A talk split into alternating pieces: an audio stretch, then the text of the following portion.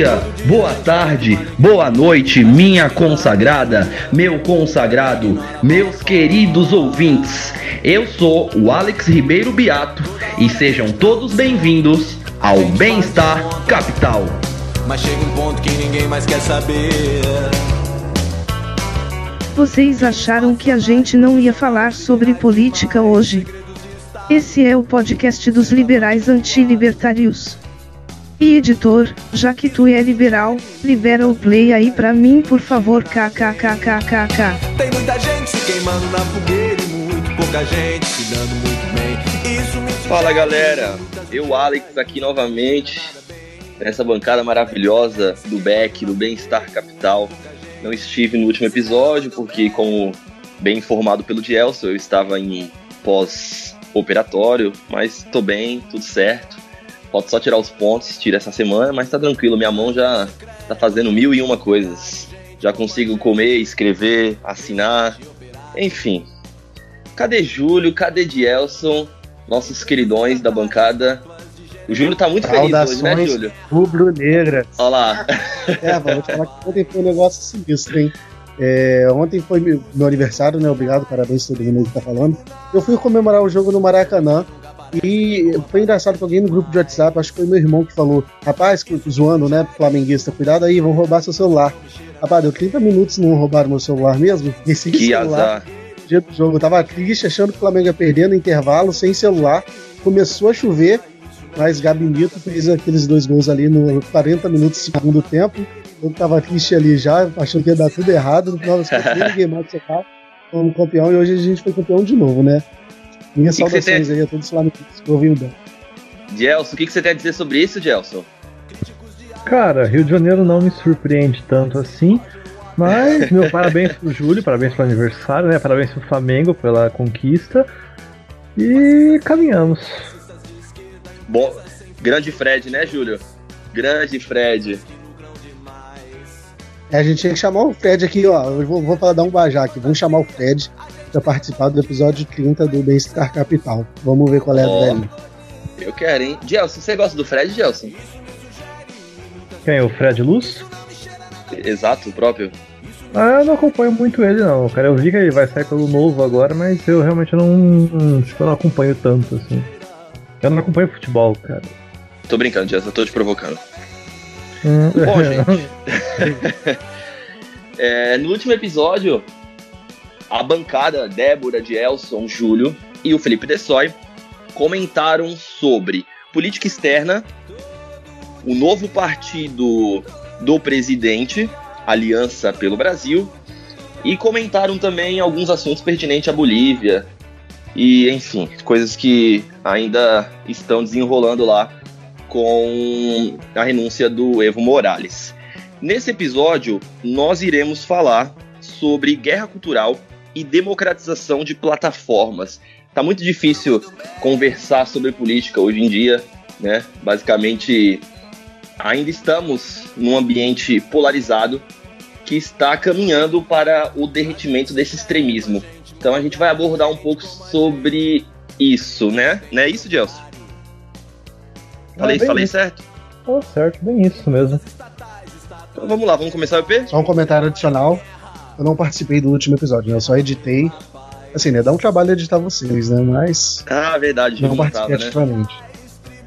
Eu não participei, mas eu ouvi o episódio foi muito bom, inclusive. Ah, e, e teve também o Paulo Roberto de Almeida. Esqueci de comentar esse grande diplomata brasileiro que esteve presente respondendo algumas dúvidas. Certo, Gelson? Certo, meu senhor, certo. Ok, ok. Então Bora lá, vamos meus começar o EP? Bora lá? Bora. Chama a vinheta, produção. se dando muito bem.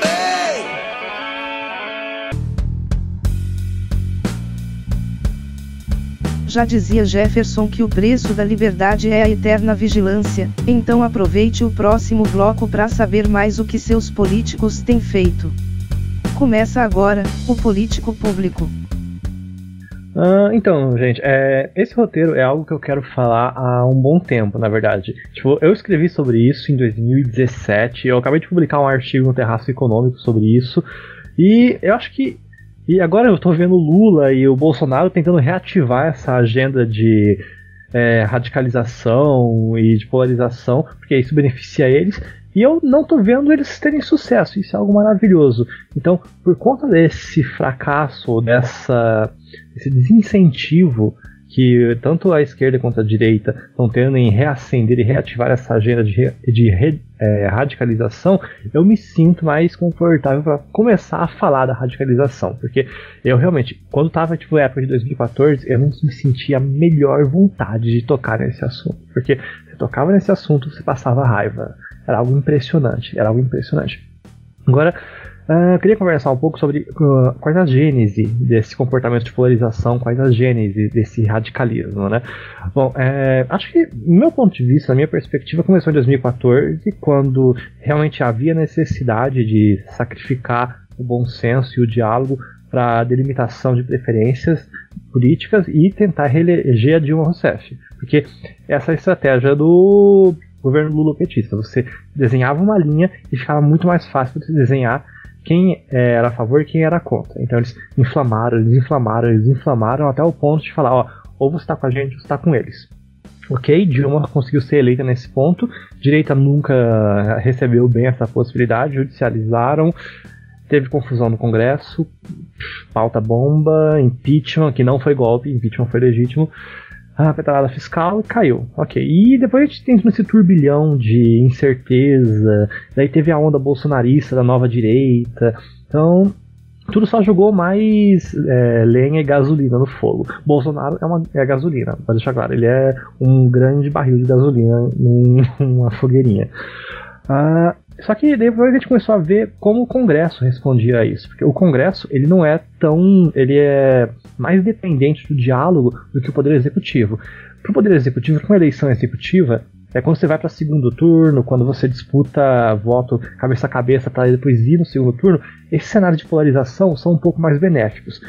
Para o legislativo, não. Para o legislativo, isso é algo tóxico. Isso é algo que dificulta a construção de base, isso, é, isso dificulta a construção e a dificulta a construção de base, dificulta a articulação e a construção de consensos e é, caminhos políticos, como apoio, é, divisão de bancada e etc. Ah, ah, resumindo, é, essa agenda de radicalização não é algo boa para o legislativo. E, bom, isso teve um desgaste do legislativo, né? E, por um lado bom para a sociedade, isso é, foi uma das razões que viabilizou a nova política tipo, essa onda nova de deputados jovens, deputados youtubers, ela veio por conta da agenda de, de radicalização que dificultou a articulação da, da dos antigos grupos é, legislativos. É, e como isso afetou a sociedade? Bom, a sociedade abraçou e começou a ir cada um para um lado e não conversar mais. Até que veio o Bolsonaro, ele entrou no governo, ele começou a agir, priorizar a pauta de costumes dele, e as pessoas começaram a entender que talvez não fosse isso que a gente quer como governo, que não seja essa a agenda de prioridades que nós queremos para o país. E essa agenda de radicalização, de polarização, começou a se tornar, começou a ser desgastada. As pessoas começaram a entender que, não, eu posso ter interesses em comuns com pessoas de esquerda, eu posso ter interesses em comum com pessoas sociais-democratas. Tipo, pessoas começaram a baixar um pouco a bola. Agora, só quem acompanha mesmo essa agenda de radicalização são os fiéis, são os sectos, correligionários que vivem disso. E, bom, eu queria conversar sobre qual eu acho que é o caminho agora, porque a gente já está vendo o derretimento da agenda bolsonarista, ele vai fundar o partido dele ultra conservador e ultra reacionário. O Lula também está falando que quer polarizar de novo, só que ele não está chamando gente para rua, ele está chamando, mas não está conseguindo chamar gente para rua. Eu queria ver qual é o impacto que vocês acham que isso tem na sociedade e nessas bolhas e câmaras de eco, que são os grupos de WhatsApp, grupos de Facebook, é, esses modelos de plataforma de difusão de conteúdo. É, eu ia até comentar, começando agora pela parte final, né? Uhum. Eu acho que o Lula ele não está radicalizando porque ele não está conseguindo radicalizar. Ele não está conseguindo. Ninguém mais. Cara, ninguém tá afim mais de sair pra rua pra ficar protestando. Aqui no Brasil o pessoal já tá cansado de protestos já, o pessoal protestou pra caramba e tal. E ainda mais por uma bandeira que não é uma pauta específica, é uma defesa de uma figura pública como o Lula. Ele, eu acho que ele, na verdade, não está conseguindo radicalizar porque ele não vai conseguir. Imagina só o Lula convocar uma, uma, uma manifestação grande, por, sei lá, qual motivo, né? Contra a prisão de Mas ele tá tentando, ou né? pra criticar, tentando ele tá, pra criticar o, sei lá, o, abre aspas, né? O golpe do judiciário contra o Lula, blá blá blá. Imagina se faz uma manifestação dessa e dá um quarteirão, nem um quarteirão, dá 30 metros ali de, de, de, de defesa. É Mas ó, complicado. aconteceu, aconteceu isso, cara. Na prisão dele, eu achei que fosse fechar São Bernardo do Campo. Os caras não fecharam um quarteirão. Na soltura dele é a mesma coisa, cara. Tipo, teve mais gente no É. Flamengo ontem e hoje do que Pô, na mas você vai comparar dele. O título da Libertadores da Nação com o Lula. né? Eu vou, cara, eu vou. Eu vou Olha- ser. Deus é o Messias, mano. Gelson, Deixa eu fazer um Maracanã. comentário. Maracanã, pra assistir o jogo no telão, tinha 40 mil pessoas. Meu Deus do céu, cara. Deixa eu fazer um comentário. O Gelson comentou sobre é, os governos petistas, como que eles se manteram. Na, na LibertyCon, o professor Idelbel Avelar, ele é de esquerda, inclusive, dá aula na USP, muito bom. Ele deu uma palestra lá sobre o lulopetismo. E basicamente ele disse como que o lulopetismo se manteve desde 2005, depois do mensalão, até 2013, no auge das manifestações. Então, basicamente, o, o Lula, ele de dia chamava a Marina Silva, por exemplo, de extrema direita e à tarde fechava aliança com o Sarney, vai. Então, em 2013, é, as manifestações de 2013 começaram mesmo com a própria esquerda, né? Foram, foram próprios o- os universitários e tal que foram para as ruas primeiro, depois que Eu acho, na verdade, que a manifestação de 2013 ela foi muito aleatória, né? Era mais bem partidária, assim, né? Ela, tanto que ela tava sem rumo, né? O MBL capitalizou bem. Então, mas, mas a, a eu acho que muita gente da esquerda apoiou também, com certeza. que, sim, apoiou. E, e aí o que o professor Idelbe, Idelbe isso, ele tava, ele tava dizendo é que a literatura é, explica exatamente isso, que, que provavelmente é, as manifestações que, que ocorreram em 2013 é que a população cansou dessa onda de polarização, sabe? Como assim, o Lula de dia chamava uma pessoa né, mais ao centro, equilibrada, Marina Silva ou Cristóvão... É, não, é Cristóvão Buarque? É, Cristóvão Buarque, Ó. Fernando Gabeira, de, de enfim, extrema-direita, defensores Os do caras são imperialismo. claramente de centro pra centro-esquerda. Sim, sim. E aí o Lula ele se mantinha nesse discurso, né? É, de dia chamava é, eles de defensores do imperialismo americano, enfim, e à tarde tava fechando lá acordo com a escória da política, Renan Calheiros, Sarney, como, como, como que consegue se manter nesse discurso. Aí foi bem interessante porque ele evidenciou exatamente isso e disse que a literatura parte nesse princípio, né? E aí o que a Quem gente assistiu começou o hoje- nós contra eles foi o, foi o Lula e a Dilma, não foi o Bolsonaro. O Bolsonaro ele surfou numa consequência de anos dessa, dessa retórica. Não, cara, Que é, beleza, é o nós contra eles, mas aí teve uma, digamos, uma virada de chave de quem era a preferência do, do nós ali, né? Não, não, não, isso não é um ponto, cara. Tipo, o nós contra eles só criou uma. Desenhou uma linha no chão. O Bolsonaro era o extremo oposto da outra linha. Tipo, Lula falou: eu sou o extremo oposto, eu vou desenhar uma linha no chão, eu vou ser ah, o símbolo da esquerda. Então, quando você cria um símbolo na esquerda, automaticamente você vai ter que criar um equivalente na direita. O Bolsonaro Anti- era o que- ele tava é o anti, né, o antitese. O Bolsonaro era a antitese do Lula, era o antitese da Dilma, e ele ganhou um protagonismo, um holofote absurdo a partir do momento que o Lula falou, eu vou desenhar uma linha. Então, esse é o ponto, cara. Tipo, O Lula criou o Bolsonaro. velho. Tipo, É, o Lula Bolsonaro criou foi essa- consequência, né? Pura, pura e simples, pura e simples. Ele se retroalimenta, é o que a gente está falando o tempo Isso, todo é. que Não, e o eles são problema da polarização, você criar essa questão do de você não conseguir convergir, né? E voltando agora um pouco sobre é, esse assunto, que foi até engraçado já você comentar, a gente trazer essa pauta hoje, que eu estava conversando é, com alguns amigos exatamente sobre isso, e amigos de esquerda, é, inclusive sobre o é, é aquele lance assim, quando para você ver quando você está sendo alguma pessoa ponderada. Eu vi hoje um vídeo de um assalto da, da pessoa matando alguém na covardia. Aí quando você vê um negócio desse, você quase baixa aquele espírito de Bolsonaro, né? Ah, Uhum. tem que matar mesmo e tal. Óbvio que isso aí você olha na- no calor, né? Depois quando você vai pensar friamente, você pensa, pô, qual, por que que, por que que isso está acontecendo? Quais são os incentivos institucionais que fazem isso acontecer? E aí a gente faz ver, ver como que o caminho às vezes é o meio termo. Eu tô falando isso para esse caso da violência, mas isso pode isso vale para outras coisas também que às vezes falta um pouquinho de bom senso e a gente tentar achar a solução para o problema.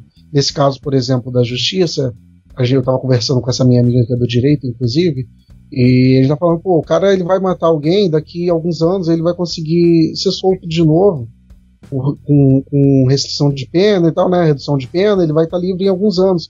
Pra ele não compensa. Então será que na hora da gente ver, considerar talvez uma. uma você não conseguir reduzir pena para quem cometeu um crime violento? Ou você pegar e não, a, ter uma, um regime de prisão perpétua para quem que comete crime violento e hediondo? E às vezes a, essa questão que a gente fala da polarização, um certo grupo ele se coloca tanto numa caixinha, por exemplo, tem gente que se coloca tanto na caixinha da esquerda e parece que, por você ser de esquerda, você é obrigado a defender, por exemplo, uma política completamente com foco de reinserção, sem assumir que tem alguns casos que a reinserção não vai dar certo. Você realmente tem que ter um pouquinho mais de punitivismo mesmo. Aquele lance de, pô, vamos concordar um pouquinho mais com o outro lado, vamos criar aqui um meio termo para ver que não está dando certo. E essa minha amiga ela é de esquerda, ela é cirista, tá, tá, ela falou, cara, eu não consigo, não aguento o pessoal aqui de esquerda. Ela falando isso, o Bolsonaro tem que ganhar tudo mesmo, porque quando alguém defende um negócio desses, não tem como. A gente tem que ter uma punição também, porque senão você está trabalhando só num, num, lado ali da, da, da balança para resolver o problema. Quando na verdade você precisa tentar equilibrar e trazer um pouco de cada lado. É aquele lance de vamos sentar, vamos dialogar, o que está dando certo, o que não está dando certo. Vamos sair desse lance de que se você defender um pouquinho fora do que minha caixinha defende, eu vou ser contra você, eu vou te taxar como isso, assado, né? Levando nós contra eles para outras linhas de defesa, em outros campos ideológicos. Não, mas agora um ponto que eu, é, que eu vi que é o, tipo, é o divisor de águas dessa linha de polarização. Quando foi que começou a definhar, quando foi que começou a esfarelar essa onda de polarização? Meu ponto de vista foi lá para 2016, 2017, quando começou, quando tipo a economia virou o novo esporte nacional. Quando todo mundo só sabia falar de economia. Tipo, porque a gente estava perdendo 7%, pi, 7 do PIB no acumulado. E todo mundo estava pensando, meu Deus, como é que a gente faz para sair disso? Daí todo mundo começou a ter interesse por economia. Tipo, começaram a criar canais de educação financeira. O porquê ah, veio dessa época. O Marcos Lisboa, ele começou a fazer entrevista tipo, toda semana nessa época. A maior pessoa começou a colocar a cara no sol. Então, a, a Dilma criou os liberais, né? Não, não vou falar. Não, não foi. Não, não foi. Não, mas, mas é, houve um maior tipo. Houve um. É, sempre teve um gap de comunicação. A economia ortodoxa, grupos de é, mais sóbrios ou mais, mais tecnocratas do setor político e econômico, eles nunca se dignaram a dialogar com a sociedade civil em certos canais, em certas vias. Eles faziam tipo audiências públicas para projetos de lei, eles faziam é, petições judiciais ou é, artigos científicos, mas nunca eles colocaram tipo, um artigo na Veja, ou nunca davam uma entrevista é, tipo, para Miriam Leitão. Marcos Lisboa foi para Miriam Leitão. Marcos Lisboa ele é um divulgador científico. De que campo? Ciências econômicas. Então realmente começou a ter um novo, uma difusão de é, novas formas de mídia e novas formas de conteúdo para a sociedade civil, para a gente jovem, para pessoas comuns, né, sem conhecimento técnico, sem graduação, sem conhecimento especializado. Eu acho que nesse ponto é, houve a, o divisor de águas, que as pessoas começaram a ter mais conhecimento, acesso a mais informação técnica, e elas pararam de ficar refém do próprio preconceito ou de é, anedota, ou mesmo folclore normal que a esquerda propaga por aí. E esse é um ponto. Tipo, realmente Será que, que não vale é um pouco de bolha isso não, Gelson? O quê? É, você, será que isso aí também não tem um pouquinho de bolha, não? Tá bom que eu acho que mesmo em, às vezes, alguns públicos menos informados, digamos assim, os famigerados grupões de WhatsApp, é, uhum. quando você começa a ter esse debate, por mais que seja de baixo nível, a tendência é depois melhorar, né? Porque o debate tem que começar uma hora. É, depois a tendência é você, às vezes, procurar algumas fontes mais confiáveis. Mas eu, eu fico pensando até onde nisso aí não tem um pouquinho da nossa bolha. Tipo, você está vendo mais gente falando sobre isso, mas até onde isso está realmente refletindo em alguma digamos, ah. maturidade econômica. Em parte eu concordo com você, porque é, é uma coisa que era difícil você ver no Brasil era alguém defender a questão da reforma da Previdência e algumas privatizações. E, e, as pesquisas de opinião mostram que tem muita gente defendendo isso, então não sei se é por, por um ganho de informação técnica ou se é exatamente, ou se é simplesmente porque o governo que está lá atualmente está defendendo essa bandeira e a pessoa está defendendo por consequência por apoiar esse governo. Mas que tem uma mudança, pelo menos da, da defesa das pautas defendidas, é, de forma expressiva, teve. Não, esse é um ponto interessante que eu acho que é, faz, é, faz bem diferenciar. Tipo, essa, essa nova onda de youtubers econômicos, de difusores de conteúdo, isso é debate civil, isso não é construção de conhecimento. Né? Tipo, a gente tem uma instituição ou uma gama de instituições responsáveis por construir conhecimento técnico, que é a academia. A bancas de doutorado, bancas de mestrado são bancas para sabatinar conteúdo e falar: não, isso está certo, isso é ciência mesmo, isso procede, isso pode servir à sociedade. Isso não acontece mais. Hoje em dia, banca de doutorado virou historinha, né? Você entra lá, você faz um discurso, seu orientador faz um discurso, outras pessoas fazem discurso, e você sai de lá com um título, um canudinho. Então, tipo, a gente parou de ter um incentivo para construir conhecimento técnico significante Deixa... nas bancas de. na academia. E agora, ah, Deixa... isso, peraí, isso ter, traz um certo acúmulo de responsabilidade para o debate civil. A questão é, debate civil ele não foi feito para construir conhecimento técnico. Isso é uma coisa que a gente tem que começar a entender. Não pode esperar tipo, que haja uma tese ou uma inovação simplesmente sensacional em um grupo de YouTube. Gente, nunca que um vídeo de YouTube vai ter a mesma densidade que uma tese de mestrado ou doutorado. Nunca. Então, esse, o, que, o que você pode esperar de cada camada ou de cada modelo de mídia? É, eu queria perguntar se vocês acham é, se a academia é, ouve a sociedade, se está atenta aos anseios, enfim, aos debates vindo mais da base, assim. Ou, você acha que, ou vocês acham que a academia é um, uma casta de intelectuais que, enfim, estão distantes dessa, dessa galera? Porque eu acho que a, a, a, eleição do Bolsonaro representa um pouco disso também, né? O que, que vocês acham? Cara, eu, Entenderam minha pergunta? falar que, sim, eu tenho dificuldade em, em, confirmar se a academia tá ou não, porque eu não sei se é muita função, se essa é a função da academia e se é assim no resto do mundo. Isso eu acho que é mais uma função política do que da academia em si. Eu sempre achei a academia no Brasil muito descolada da, da sociedade, não só na questão de avaliação é, da sociedade, sim, digamos, ao que, que eles acham politicamente, digamos, a parte da ciência política, como a parte que a, a academia brasileira é elitizada, né? Querendo ou não, você tem uma academia elitizada pra caramba, então, esse descolamento acaba sendo também por falta de convívio com, com a base, né? Pelo menos pelo que eu vejo do, dos pensadores econômicos e sociais brasileiros que estão na academia, eu acho que eu não vejo nenhum direcionamento nesse caminho de, de, de, de atender os anseios da sociedade ou tentar entender melhor como a sociedade está pensando. Nem sei se também essa deveria ser a função. O Gelson, que é mais da parte de humanas, pode acho, tentar complementar até melhor do que eu essa, essa questão.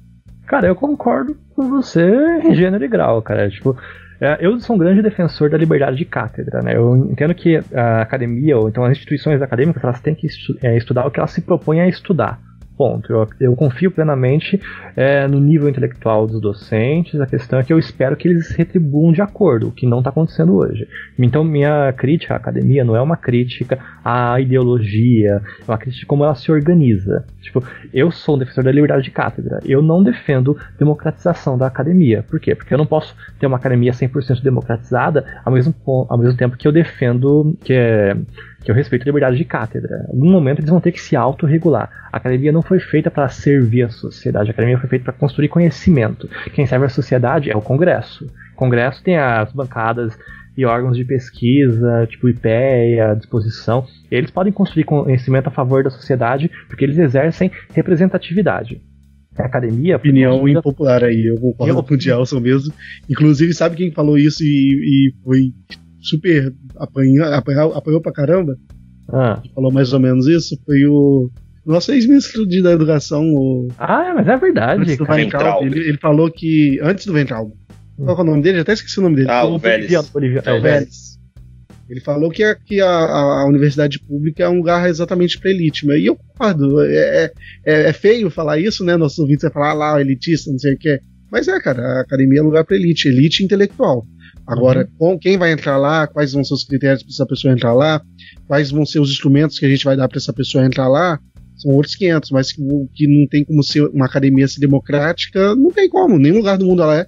Não, não existe. Bom, então é, deixa... Nem deve ser. Nem todo deve mundo ser, com acesso à academia de... nem deve ser, exatamente. De... Me deixa provocar então uma outra, outro questionamento.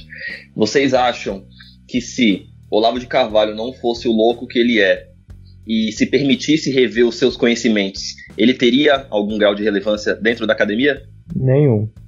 Cara, Hum, lá não senti- graduação, cara. Lá O cara, não é nem o fato de ter graduação, não. Ele defende terra plana. É, exatamente. Mano, lá- assim, não, você pode, você pode até concordar com alguma coisa que o Olavo fala. Eu, eu, eu às vezes, até já concordei com algumas análises políticas dele. Mas a partir do Relógio momento que certa. passa. Não, ele, ele já fez análise política, de guerra política, digamos assim. Não tô falando que eu concordo com o que ele tá falando, não. A análise política que, que ele avaliou um contexto e ele estava certo naquele contexto. Mas, mas isso qualquer um pode fazer também, né? Às vezes o seu tio ali da padaria pode fazer. Mas ele dava uma embasada melhor, né? Porque ele querendo ou não, ele pelo menos ele leu algumas coisas. Mas a partir do momento que alguém defende é, um terraplanismo é, científico em outra área, eu não consigo levar essa pessoa a sério. Nada que essa pessoa fa fale. A partir do É. momento que essa pessoa que, que, que tem todas as evidências do mundo de que alguma teoria é, é, pô, tá ali provado há 200 anos alguma coisa e o cara nega isso, eu não consigo realmente levar nada a sério. Acho que a pessoa não é digna de ser acompanhada e ser relevante a partir do momento que ela defende Sim. umas besteiras dessas. O, o Thomas Conte, ele me disse uma vez que para o heterodoxo conseguir bater é, de uma maneira bem assertiva na ortodoxia, ele tem que ser um gênio. E aí não é, não é coisa do Olavo, né? Não, é que é, tipo, a nossa academia, ela se foca muito em é, literatura de nicho. Ela escreve para um determinado grupo de pessoas, ela escreve para um secto. Ela não escreve de forma interdisciplinar para ter efeito em outros campos científicos. Tipo, direito é um grande exemplo disso. Direito escreve para direito. Direito não escreve para economia, direito não escreve para sociologia. Direito escreve para direito. E só é utilizado em direito. Agora, ciências é, sociais escreve para economia e escreve para direito. Economia, economia escreve para sociologia, escreve para direito, escreve para toda a sociedade, para administração, etc. Então, tipo, a gente tem um problema muito sério no- na academia brasileira que é ainda focar muito em literatura de nicho. A gente não consegue, a gente não consegue aceitar que existem certos modelos, é, certa, certos instrumentais metodológicos que são interdisciplinares que podem servir em todos os é, todas as camadas, todos os nichos de pensamento. E nisso a gente tem tipo, problemas em determinadas ciências negando estatística ou negando metodologia estatística e se voltando para problemas de 1800 e, isso, e esse tipo de discussão, esse tipo de preconceito ou de negação metodológica reflete na sociedade porque é utilizado como argumento de autoridade nessa mobilização social e literatura de nicho. O Postman é um exemplo crasso disso. O Postman parou em 1800, a metodologia dele. Ou então, não, 1940, 1940. Ele nunca saiu da onda de desenvolvimentista. Pois é, cara, você etc. força uma, uma discussão, e o pior é quando você tem a gente na academia defendendo isso, Uhum. você, é o que você falou, dá o apelo à autoridade. Você, alguém vai chegar aqui daqui a pouco e falar, ah, mas esse cara aqui. O que eu mais vejo de discussão na internet é isso. Olha aqui, professores da Unicamp falaram isso. Aí, só porque ele é um cara, um professor da Unicamp, ele fala, ah, mas o cara tem doutorado e não sei o quê. Aí você, essa é uma crítica agora que eu faço, principalmente a heterodoxia econômica no Brasil. Você vai olhar ah, o currículo desses caras, em geral, cara, é pouco, eu, eu, eu particularmente, dos mais famosos do debate público, eu não vi nenhum ainda com alguma relevância internacional.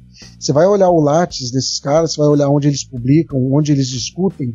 o- a- todas as publicações que, que a gente está falando aqui hoje de publicação de nicho são publicações em revistas, digamos assim, desenvolvimentistas, Uhum. e eles dialogam com o público desenvolvimentista. Detalhe, nenhuma dessas revistas são indexadas. O que que é ser uma revista indexada? É uma revista é, internacional com padrões internacionais que você está tendo.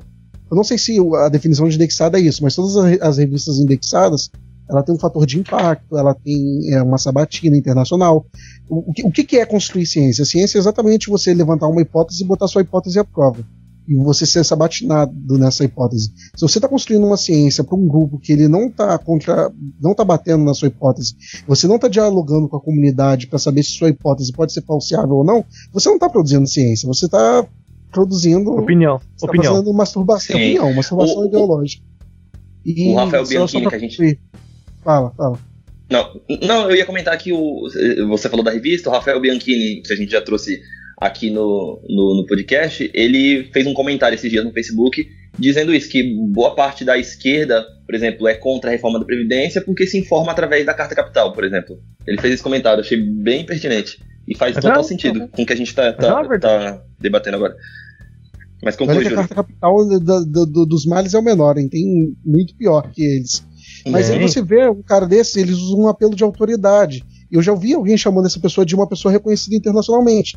Aí eu vou olhar o currículo da pessoa, vou procurar, bom, vamos ver qual reconhecimento internacional essa pessoa tem.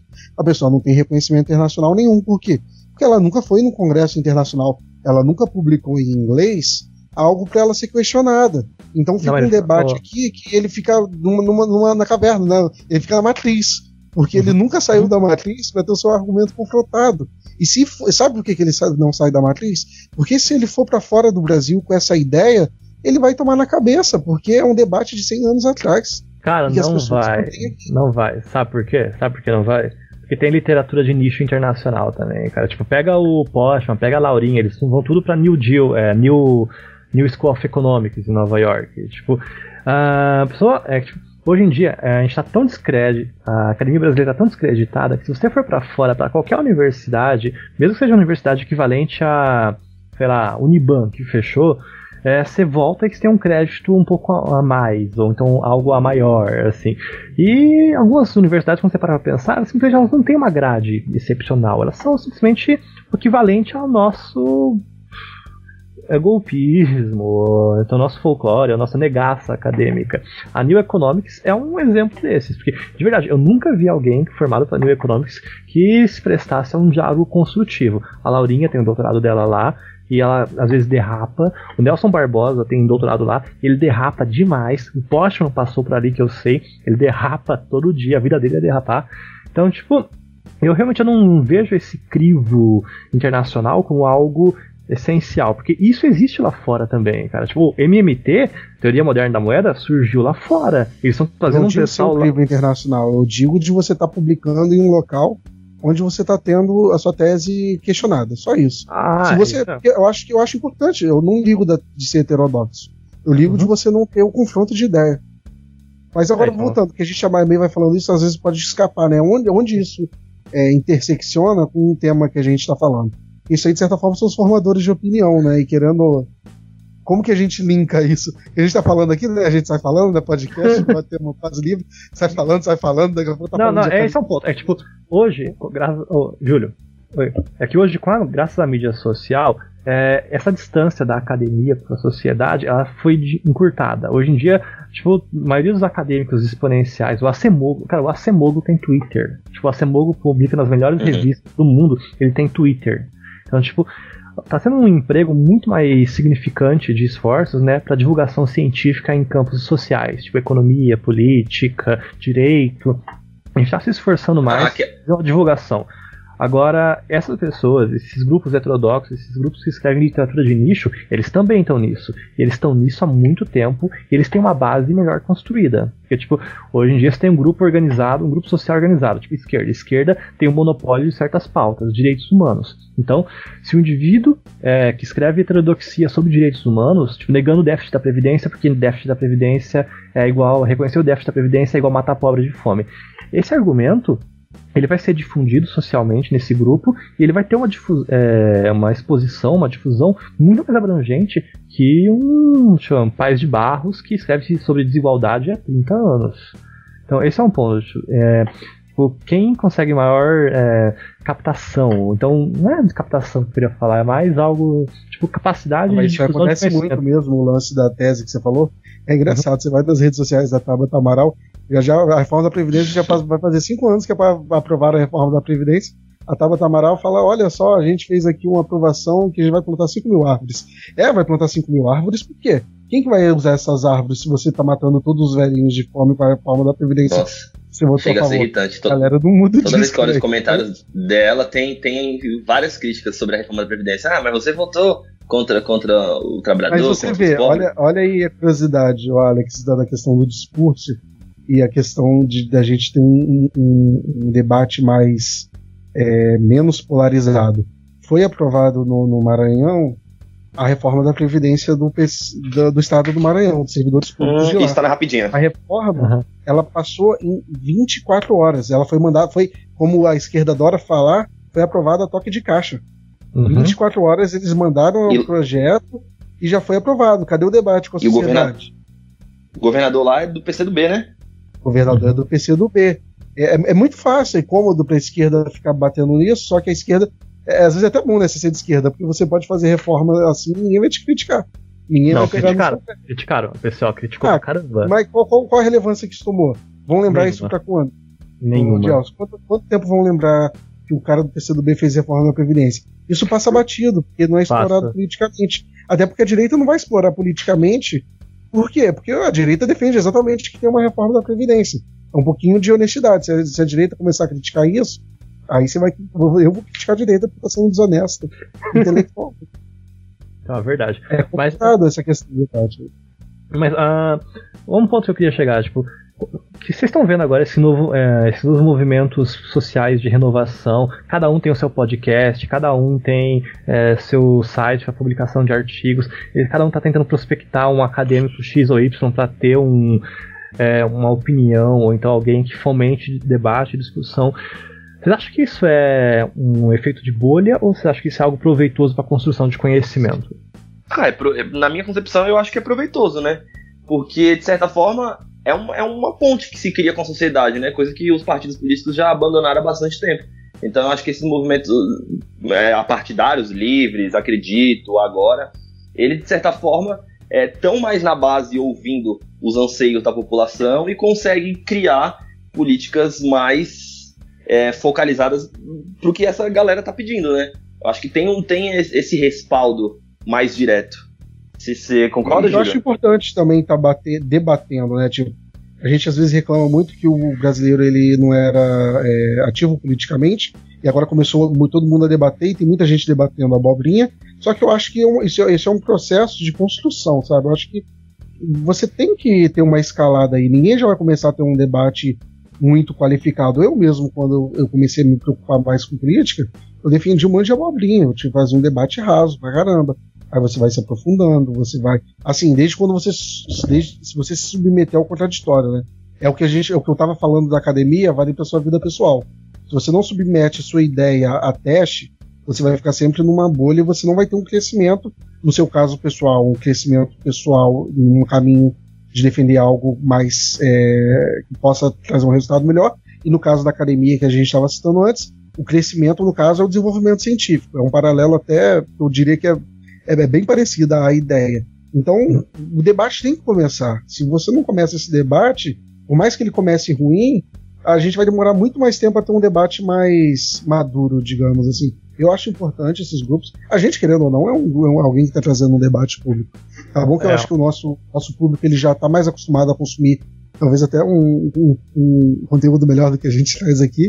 Só que, só que às vezes a gente tem novos ouvintes que a gente não conhece, né, de fora da nossa bolha, que para eles o que a gente está falando aqui pode ser alguma coisa novidade, algo que eles não tinham, não tinham reparado e eles podem refletir sobre. E eles podem questionar a gente também, não tem problema nenhum, né? Eu, eu acho que é mais é, positivo do que negativo. Tá? Para, agora, para, eu, Vai. Fala, Dias, fala, não, fala. Não, só pra concluir, eu concordo com essa posição do Júlio.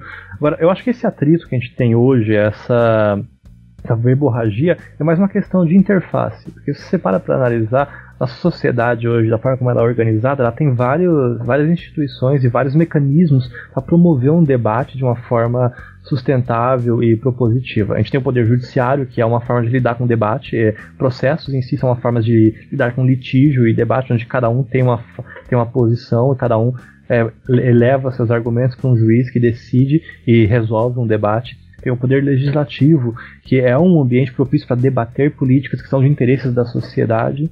E agora a gente tem é, essa nova ascendência, ascensão, né, de novas vias de debate. Tem a sociedade civil agora com as mídias de informação, que tem esse debate público na internet, nos sites, é, em podcasts, etc.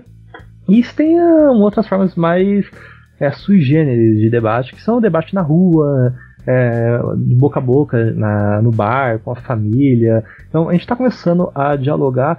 A questão é que a gente está impondo um nível de é, ortodoxia, né, ou então um nível de disciplina de debate que é adequado para tipo, debate político, no Congresso ou no Judiciário, em uma atividade cotidiana. Tipo, cara, eu não tenho que me comportar se estivesse num processo judicial. Eu posso me dar o luxo de expor uma opinião não fundamentada se eu estiver, tipo, conversando com um parente meu ou com um amigo num bar. Agora, se você vai falar com 5 mil pessoas ou 50 mil pessoas num YouTube, por exemplo, por favor, você fundamente adequadamente. Você não pode levar isso, esse debate público nessa dimensão como se você estivesse lidando com um debate público com um conhecido seu. Você tem que ter algo mais fundamentado, mais adequado. Porque esse Alô, debate... Felipe Neto. Alô, Felipe Neto, exatamente. Alô, saia da Matrix também. Porque você não pode tratar esse debate, tipo, essa, esse nível de exposição que você tem é, tipo, com 50 mil pessoas, com 100 mil pessoas, de uma forma tão diferente quanto você estaria fazendo no Congresso, porque está falando com praticamente o mesmo nível, tipo, é a mesma dimensão, é o mesmo espectro de abrangência. Um, um debate na Assembleia, ele dificilmente supera 20 mil pessoas, 50 mil pessoas. Isso é um youtuber hoje em dia. Hoje um youtuber tem a mesma exposição que um debate legislativo. E o debate legislativo é um debate que resulta em uma lei. O debate do YouTube é um debate que resulta só em difusão de conhecimento. Mas se parar pra pensar, o alcance é o mesmo. Então, tipo, é uma coisa, é um toque que a gente tem que ter, é algo, uma dimensão que a gente tem que ter. A gente não pode mais dar o luxo, dependendo da sua plataforma, de não fundamentar a sua opinião ou de falar algo raso. A não ser que você seja um mau caráter. Se você for um mau caráter, se for um estelionatário, aí você pode continuar. Mas eu não acho que seja o caso da dos youtubers. Eu acho que todo mundo no YouTube é do bem. Por favor, não me processem. Olha que o Gelson, como é bonzinho, né, Júlio? Todo mundo no YouTube é do bem, todo mundo está comprometido com o debate. O cara acredita, né? Que o cara tá lá só pra fazer o bem, não. Eu acho, eu não acho não, né? Mas tudo bem. Vamos, vamos continue assim, menino de Elsa. Nando Moura foi agraciado pelo Gelson. Pior que eu acho que o Nando Moura, inclusive, eu acho que ele realmente é um cara do bem. Eu não concordo com o que ele fala, não, mas que eu acho que ele, eu, ele ganhou ponto comigo ao não virar gado do ah, Bolsonaro. É verdade, ele ganhou. rolou isso, né? É verdade. Ele Até defende ele, as né? coisas dele pela convicção dele. Mas não concordo, de forma alguma. Mas pelo menos ele não tá sendo gado. Cara, Verdade. não sei porquê. Eu não entendi. Não entendi ainda porquê disso. Eu não sei porque ele abandonou a família. Pode ser que tenha interesses ou não. Aí não tem como a gente saber, né? Ah, não sei. Mas, Às vezes ele, ele já. Às vezes ele já tinha. Ele defendia porque ele achava que era certo. E ele não ganha nada financeiramente nisso, entendeu? Às vezes ele, ele se acha independente e defendia porque ele achava certo. Acabou. Foi embora. Mestre do capitalismo. É isso, gente. Vamos então para o próximo bloco.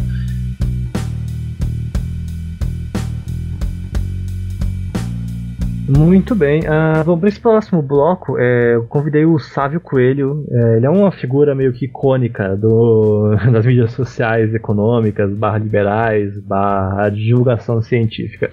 Ah, o Sávio ele é historiador econômico lá do Nordeste. Ele é colunista do Terraço Econômico do Evolucionários e do Medium. Ah, o Sávio, a gente tem umas é, umas posições conflitantes, umas posições em comum. E nesse aspecto de divulgação científica, ele me ajudou muito a formar a minha opinião. Né? Ele me ajudou a formar tipo, é, um crivo crítico sobre o que, que é interessante divulgar cientificamente e o que, que você perde substância quando você divulga para a sociedade civil. E bom, eu vou deixar isso ficar aqui no áudio que ele enviou, mas é um, um ponto, é um ponto que eu acho que é interessante você deixar claro para a sociedade. Meu republicano, fique ligado no Eco no momento. Olá para todos os ouvintes do podcast Bem-Estar Capital. Meu nome é Sávio Coelho, tenho 19 anos e, creio, muitos já devem me conhecer das redes sociais como um academic poster e memeiro de economia.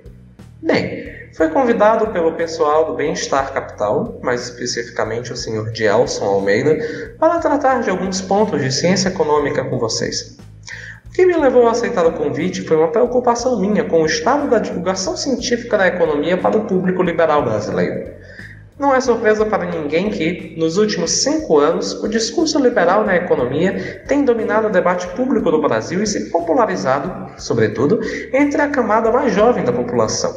Como disse certa vez o grande Gustavo Franco, todo mundo agora quer vestir a jaqueta liberal. Todavia, em minha visão, a forma como a maioria dos liberais usam a economia está seriamente errada. Primeiramente, Muitos liberais, sobretudo ligados à escola austríaca de economia, têm o péssimo hábito de confundir ideologia e valores com ciência. Não é incomum ver proponentes da escola austríaca usando de puras formulações teóricas, axiomáticas e pressupostos ou hipóteses para dar soluções normativas para certos problemas. Mas isso é confundir a maneira como a ciência é feita. Como diria Michael Shermer, toda ciência necessita de um equilíbrio entre hipóteses e dados para a explicação e, sobretudo, a normatização de um fenômeno. Deve-se lembrar que modelos dedutivos são, por definição, simplificações da realidade e não englobam a complexidade total dos fenômenos. Ao usarem formulações dedutivas para justificar uma determinada política liberal, como por exemplo no exemplo de que por o ser humano agir, logo haverá consequências A, B e C, e por isso uma determinada política é boa, não somente porque as consequências dela no modelo dedutivo são boas, mas também porque ah, seria impossível deduzir outro modelo que não que tomasse a ação humana como heterogênea, os austro-liberais caem no mesmo problema de ricardinização dos, dos economistas ortodoxos mainstream, ao usar, por exemplo, a eficiência paretiana para dizer que existem falhas de mercado. Eles estão apenas formulando uma hipótese ideal, eles não testaram essa hipótese, não podem saber como aquela hipótese reagirá à complexidade do mundo real. É bom lembrar para essas pessoas que, para defender o liberalismo, dificilmente você precisa usar de contos de fada da era vitoriana. Dados são necessários e são uma parte importante do debate. Do outro lado, temos os liberais ortodoxos. Nos últimos tempos do governo Temer para cá, é perceptível o crescimento do número desses liberais. É comum atualmente ver eles nas redes sociais divulgando dados e debatendo, debatendo políticas públicas, sendo os principais o Spotniks, o, Luan, o colunista Luan Esperandio, os colunistas do mercado popular, alguns membros da Liberais Antilibertários e outros. Quem mais popularizou essa linha foram os economistas Marcos Lisboa e Samuel Pessoa. As políticas públicas baseadas em evidências são parte fundamental do lisboísmo cultural. Todavia, essa vertente também tem problemas. Muitos dos liberais ortodoxos parecem achar que os dados per si são suficientes para a análise de um fenômeno econômico. A formulação lógica de hipóteses, a consistência das teorias é necessária para a análise límpida. Dizer que dados puros poderiam simplesmente varrer ou explicar sozinhos uma determinada, um, um determinado fenômeno é, uma, é algo completamente imbecil. Você não. Sem isso, é como se você. É como se você tentasse investigar o cosmos inteiro sem um telescópio. Você não sabe o que aqueles dados querem lhe dizer, porque você não tem a linguagem necessária para analisá-los.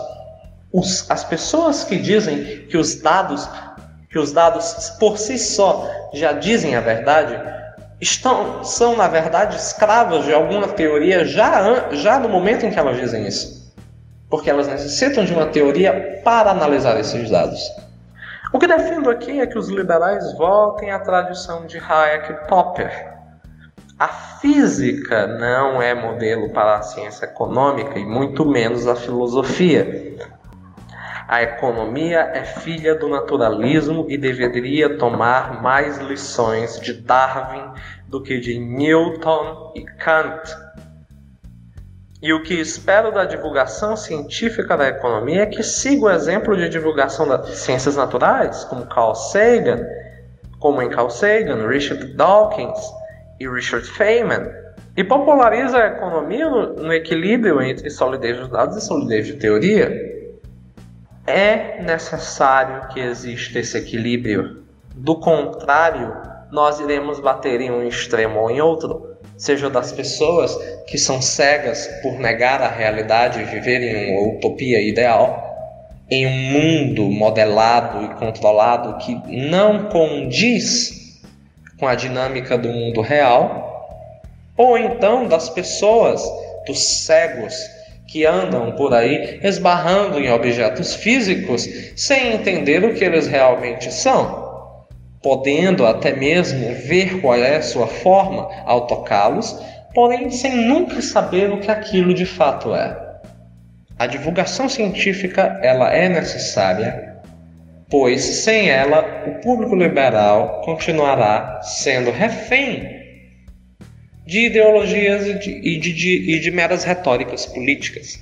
É hora da ciência se impor, é hora do debate político olhar para a ciência e não para a ideologia. Obrigado e tenham um ótimo dia. Muito bom, Sávio. Volte sempre. Está convidado. Portas abertas do podcast para você. Vamos para o nosso último bloco, gente. Comentar sobre as notícias rápidas, acontecimentos da semana. Bora lá. Bom, tem gente que não gosta, mas a gente até que é chegado numas rapidinhas. Rapidinha número 1. Um. Governo do Maranhão envia à Assembleia projeto de reforma da Previdência, o que a gente já comentou no último episódio. Cara, e não foi só uma reforminha, tipo, o modelo que ele enviou foi um modelo de urgência, foi aprovado em 24 horas. Tipo, isso foi debatido. Não, é, nesse podcast a gente já debateu a reforma da Previdência melhor do que o Congresso, do que a Assembleia do Maranhão debateu a reforma deles. Tá? Então, esse é um ponto que eu queria deixar. A reforma da Previdência é algo sensível, é algo que tem que ser feito, que exige o um mínimo de responsabilidade fiscal e política para ser feito.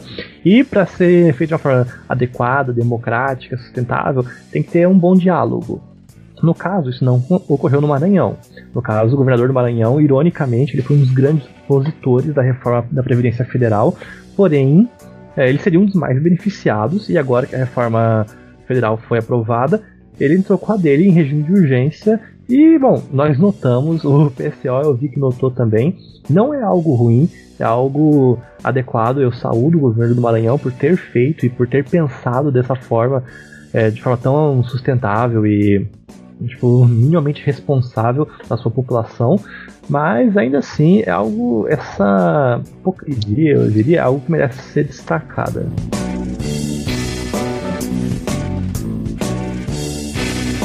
Rapidinha número 2. Maioria do Congresso se diz a favor da prisão após condenação em segunda instância. E aí, Júlio, tá feliz? Oh, claro, obviamente.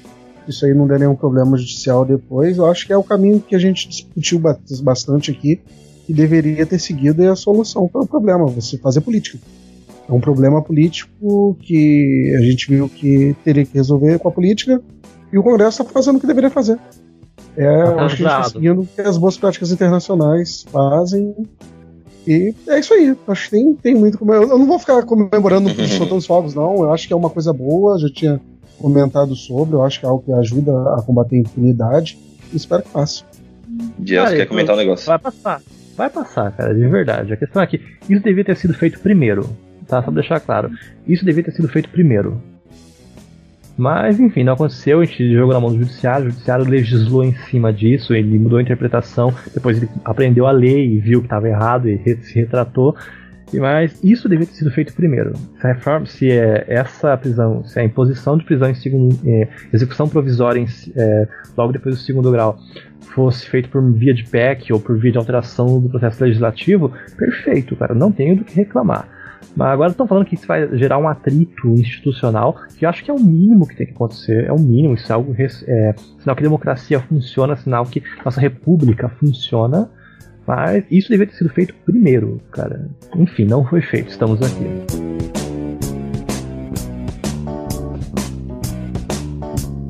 Rapidinha número 3. Bolsonaro manda Forças Aéreas Brasileira interceptar voo do Flamengo para dar parabéns ao time. Cara, isso é fake, não é? Bom, foi eu, divulgado eu, eu, por, por, vários portais, o Globo, Folha. Eu não duvido, não, mas eu achei populismo, né? Desnecessário. E que não fazia? Um abater o tiro Inclusive eu tirei do, do Globo. Não, eu acredito que seja verdade, mas eu achei desnecessário, né? Eu sou flamenguista aqui comemorando, mas pra que, mano? pra que, velho? Tem nada a ver uma coisa com a outra. É populismo barato, né? Igual, não sei se vocês viram um vídeo do Witzel que tava no eu jogo, vi. né? O Witzel nem flamenguista é, ele tava lá, foi que quis fazer um populismo barato ali com o Gabigol, ajoelhando, ficou ajoelhado, o Gabigol só faltou Ah, mano, para com esse negócio aí. A cara do Outro- Gabigol é icônica, eu recomendo. Outro- Se vocês não assistiram isso, assistir. Outro gol do Gabigol.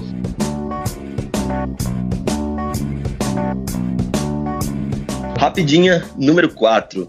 Glaze Hoffman é reeleita presidente do PT. Saiu quase agora, hein, essa notícia.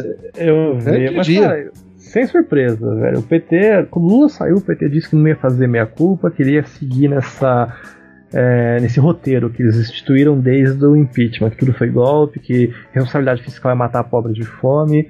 Então, a partir do momento eu vi que ela ia ser reeleita, no segundo que o Lula saiu e deu o discurso, cara, eu vi que realmente nada ia mudar, queria seguir nessa corrente, ele poderia, tipo, pisar rumo ao centro, igual todo mundo com bom senso está fazendo, e conversar e se propor ao diálogo. Em vez disso, não. E a Glaze só chancela esse tipo de coisa, cara, porque a Glaze é a nossa rainha da. Ah, do vem pra rua, vamos fazer a revolução. Acredita que eu já vi gente apostando nela é, para as eleições de 2022? Pelo fato dela ser combativa? Passa nada, mano. A mulher não conseguiu ir no. Eu sou do Paraná, ela, tem... Ela é do Paraná também, cara. O que mais me surpreende um pouco é o, o Lula da anuência. Tipo assim, porque eu sempre achei o Lula um pouco esperto, politicamente falando. E pra mim, essa linha da Gleice aí é quem foi quem fundou o PT, cara. E o Lula ter apoiado isso me surpreende. Eu acho que o Lula tá começando a subestimar muito, né? tá ficando fraco aí no jogo político. Vamos ver. Isso é verdade, cara. Tipo, essa, a Glaze, ela que foi captando esse roteiro dessa linha mais reativa, mais radical. Agora, politicamente, a Glaze morreu, tipo, pra executiva. Ela não consegue se eleger no Paraná, cara, de verdade. Que é o nicho dela, né? Tipo, ela é do Paraná, eu sou do Paraná também. Ah, ela disputou com o Beto Richa por muito tempo do PSDB e perdeu. E agora o Ratinho Júnior tá ali, parece que ele não vai sair tão cedo dali. É, tá fazendo um, um relativo governo bom até. E, cara, eu, politicamente para executivo, eu não acho que ela tenha chance, nem para prefeito, nem para governadora. É a chance dela continuar no Senado ou no Congresso mesmo.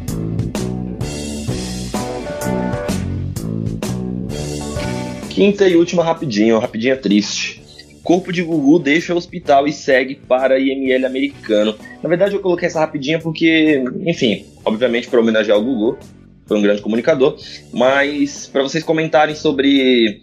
É, é dúvida minha, na real, né? Sobre o, o sistema de saúde americano, como que funciona. Porque eu, eu vi alguns comentários no grupo da galera é, falando que, por exemplo, se ele fosse utilizar lá o sistema, ele ia gastar muito, e enfim.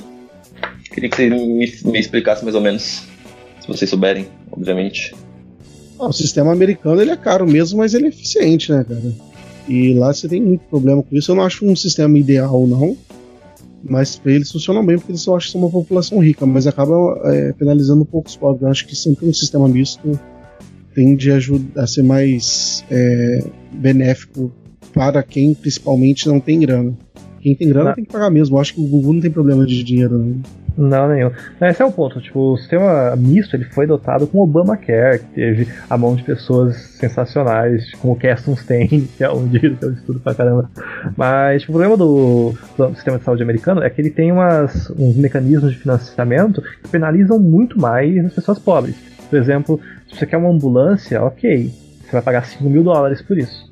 Tipo, você tá tendo um ataque epilético, só chama uma ambulância pra você. Se a ambulância vem, ela te pega, ela te leva pro hospital, você é estabilizado, você vai pro Obamacare, o Obamacare, eles cobrem uma boa parte das custas. A ambulância tá de fora, você gasta 5 mil dólares na ambulância.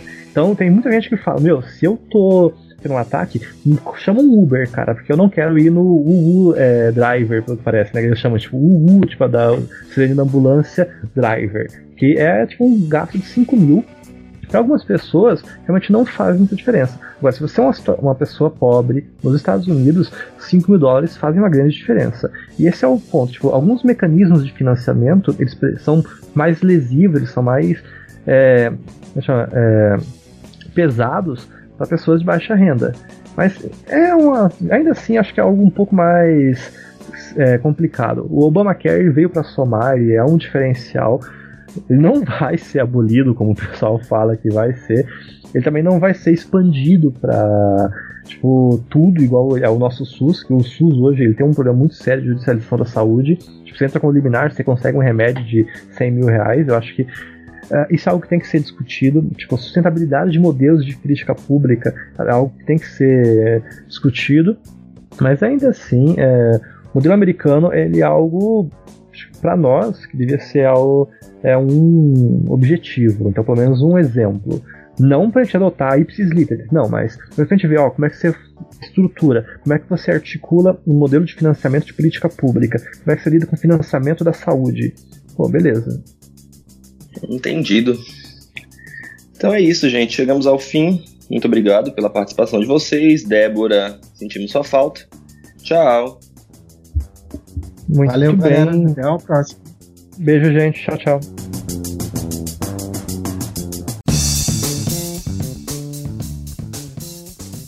A fim de melhorar a qualidade do nosso podcast, investir em publicidade e pagar o agregador para manter o áudio disponível 24 horas por dia para todos vocês, queridos ouvintes, nós, do Bem-Estar Capital, temos um financiamento coletivo, sendo possível doação a partir de um real. Digite www.padrim.com.br barra liberais antilibertários e nos ajudem da maneira que vocês quiserem e puderem contribuir. De antemão, gostaria de agradecer a todos os padrinhos que já estão doando e estão acreditando no nosso debate de maneira consistente e coesa. Lembrando que se você ainda não faz parte do nosso grupo político que nasceu no Facebook, ou se você ainda não curte a nossa página, procure lá, Liberais Antilibertários, e entre para contribuir com discussões sobre política, economia e filosofia. Estamos disponíveis em vários players online: YouTube, Spotify, iTunes, Deezer, Addict para Android, Castbox e SoundCloud. Se vocês quiserem ter um contato mais direto comigo, Alex, com o Dielson, com o Júlio ou com a Débora, tiverem críticas a fazer, sugestões, enfim, quiserem mandar um texto, alguma declaração de amor, mande um e-mail para liberais anti temudo libertários gmail.com que responderemos com muito carinho. Acharam que eu não voltaria? Aqui estou, meus consagrados. Obrigado pela audiência. Lembre de recomendar esse podcast aos amigos. E não se esqueçam, a agenda republicana vive.